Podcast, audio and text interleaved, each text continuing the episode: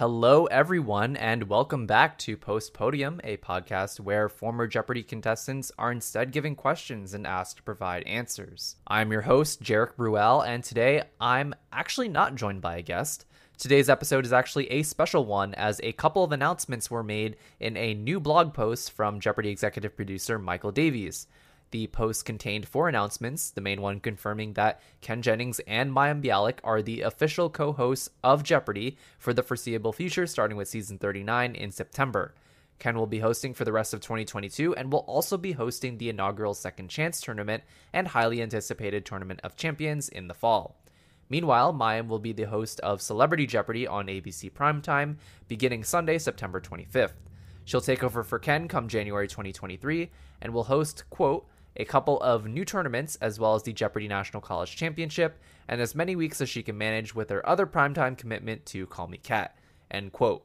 Davies also promises not to flip flop between hosts too often and will keep us at home updated regularly about the hosting schedule. Moving on, the next piece of news is in regards to the off season. Season 38 of Jeopardy concluded last Friday, July 29th, and instead of airing reruns of past tournaments like in off seasons past, Davies and the producers at Jeopardy have selected some of their quote favorite episodes of the season featuring some of our closest games, super champions, and some of the people who will be announced as part of our inaugural second chance competition. End quote.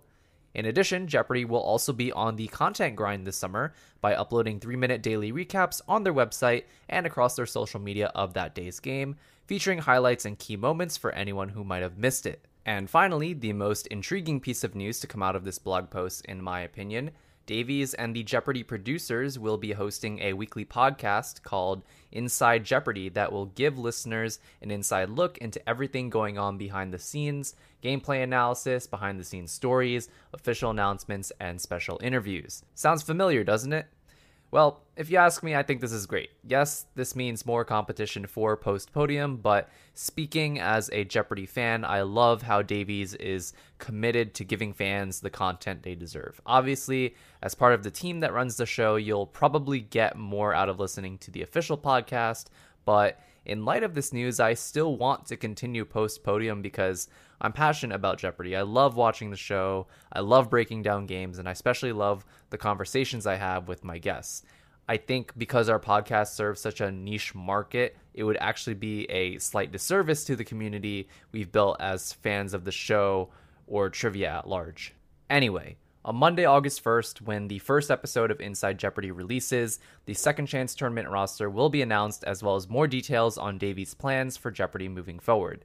And for the rest of this special episode of Post Podium, I'm going to share my predictions for who I think will be in the inaugural SCT. Now, before I begin, let me just say up front that these are just my opinions. Come Monday, I could be totally off and none of my predictions come true. Take them with a grain of salt. I also apologize in advance if I mispronounce anyone's names or misgender anyone by accident. Rest assured, corrections will be made and can be found in the episode description. With that being said, I will now share my methodology. I manually went on JArchive, looked at every non winning contestant since the 2021 Tournament of Champions, and for every contestant who managed a Coryat score of $10,000 or more, I logged them into a Google Sheet. In total, I narrowed it down to 161 potential SCT candidates.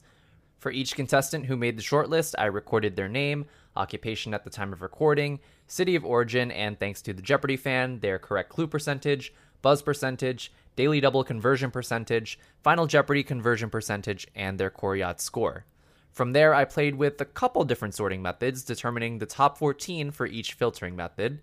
And the reason I looked at the top 14 is because A, Isaac Applebaum, the fourth place finisher in the Jeopardy National College Championship, is already confirmed a participant in the SCT, and B, we're assuming 15 contestants total will be in this tournament. The sorting methods I used were sorting by Coryat score, sorting by Coryat score after accounting for Final Jeopardy. In other words, the contestants with the highest Coryat scores who got their Final Jeopardies right versus the contestants with the highest Coryat scores who got their Final Jeopardies wrong. And finally, identifying which non winning contestants put up the highest Coryat scores against the champions of the 2022 TOC roster. Right off the bat, I'm confident in four of my picks, and they are Tom Philippos, Pam Schoenberg, Tracy Pitzel, and Sarah Snyder. Tom put up the highest non winning Coryat score against Ryan Long with $18,600, but he lost because Final Jeopardy ended up being a triple stumper, giving Ryan his 15th victory. Now, under normal circumstances, Tom would end up winning the triple stumper, but because Ryan didn't wager to cover Tom, Ryan ended up winning. And even if Ryan did wager to cover Tom, Ryan still would have won because Tom wagered everything. Pam put up the highest non winning Coryat score against Amy Schneider with $18,000, but she lost because Amy got Final Jeopardy right and Pam got Final Jeopardy wrong, giving Amy her 10th victory. Pam's small wager of $300 would have gotten her the win had she got Final Jeopardy right and Amy got Final Jeopardy wrong, since Amy wagered more than enough to cover Pam's doubled score. Tracy put up the highest non winning Coryat score against Matt Amodio with $18,000, but she lost because she got Final Jeopardy wrong, giving Matt his 24th victory. Matt wagered more than enough to cover Tracy's doubled score and got Final Jeopardy wrong as well. Because Tracy wagered more than 15,400, she would have won if she got Final Jeopardy right. Finally, Sarah put up the highest non winning Coryat score against Mattea Roach with $17,400. Because this final was between only Sarah and Mattea, all Sarah had to do was wager to cover Mattea's doubled score. For Mattea to win, Sarah not only had to get Final Jeopardy wrong, Mattea had to get Final Jeopardy right and wager at least $6,200. And that's exactly what happened. Sarah got Final Jeopardy wrong, Mattea got Final Jeopardy right, and she wagered nearly everything she had, giving her her 23rd and final victory. Because of how close these four were to ending the reigns of these Ultra Champions, I honestly think they're guaranteed a second chance. The other 10 slots are honestly a toss up. My fifth pick would have to be Jeff Smith, and if the name doesn't ring a bell, it's because Jeff is one of the few contestants this season who didn't lose to a super champion, but still put up an impressive Coryat score. In fact, he actually has the highest non winning Coryat score of contestants from season 38. In his one and only game against defending champion Sri Compella and fellow challenger Kate Cohn, Jeff put up a Coryat score of $23,200. He went into Final Jeopardy in the lead and wagered more than enough to cover Kate's doubled score, but because he got Final Jeopardy wrong, Kate ended up winning the game, being the only one to get Final Jeopardy right. And with the way the wagers panned out, Kate also would have won in a triple stumper.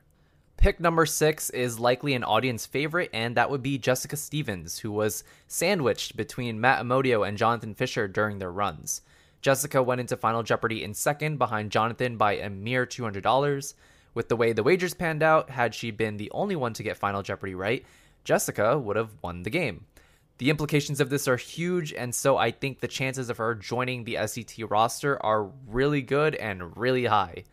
The rest of my picks are non winning contestants with the highest Coryat scores, who also went up against Super or Ultra champions, which include Rob Kaplan, who lost to Megan Wachspress, Spencer Pace, who lost to Courtney Shaw, Chuck McKeever, who lost to Tyler Rhode, Randy Moss, who lost to Eric Ahasic, Stephen Newman, who lost to Brian Chang, Kelly Lake, who lost to Zach Newkirk, Jeff Myers, who lost to Andrew He, and Ryan Guzzo Purcell, who lost to Jackie Kelly. Some honorable mentions of who I'd like to see in the SCT Alicia O'Hare, who put up the second highest non winning Coryat score this season against three game champion Yangsheng Wang. Rowan Ward, who put up the second highest non winning Coryat score against Matt Amodio. Coriana Tato, who lost to Amy Schneider in her 32nd game, also known for designing the daily word game Pundle and for just being an overall great guy. Tessa Matsuzaki, who put up the second highest non winning Coryat score against Eric Ahasic and was one $2,000 clue away from preventing a lock game. Joey Laverius, who put up the second highest non winning Coryat score against Jackie Kelly. And also, I distinctly remember loving his contestant story and personality when he was on the show. Barry Margilis, who, like Jessica, was caught between two TOC contenders during their runs, Eric Ahasic and Megan Wachspress. Nick D, who put up the second highest non winning Coryat score against Ryan Long. And finally, Cindy Zhang, whose sense of style I absolutely loved when she was on the show, plus her iconic penmanship. I mean, who could forget that?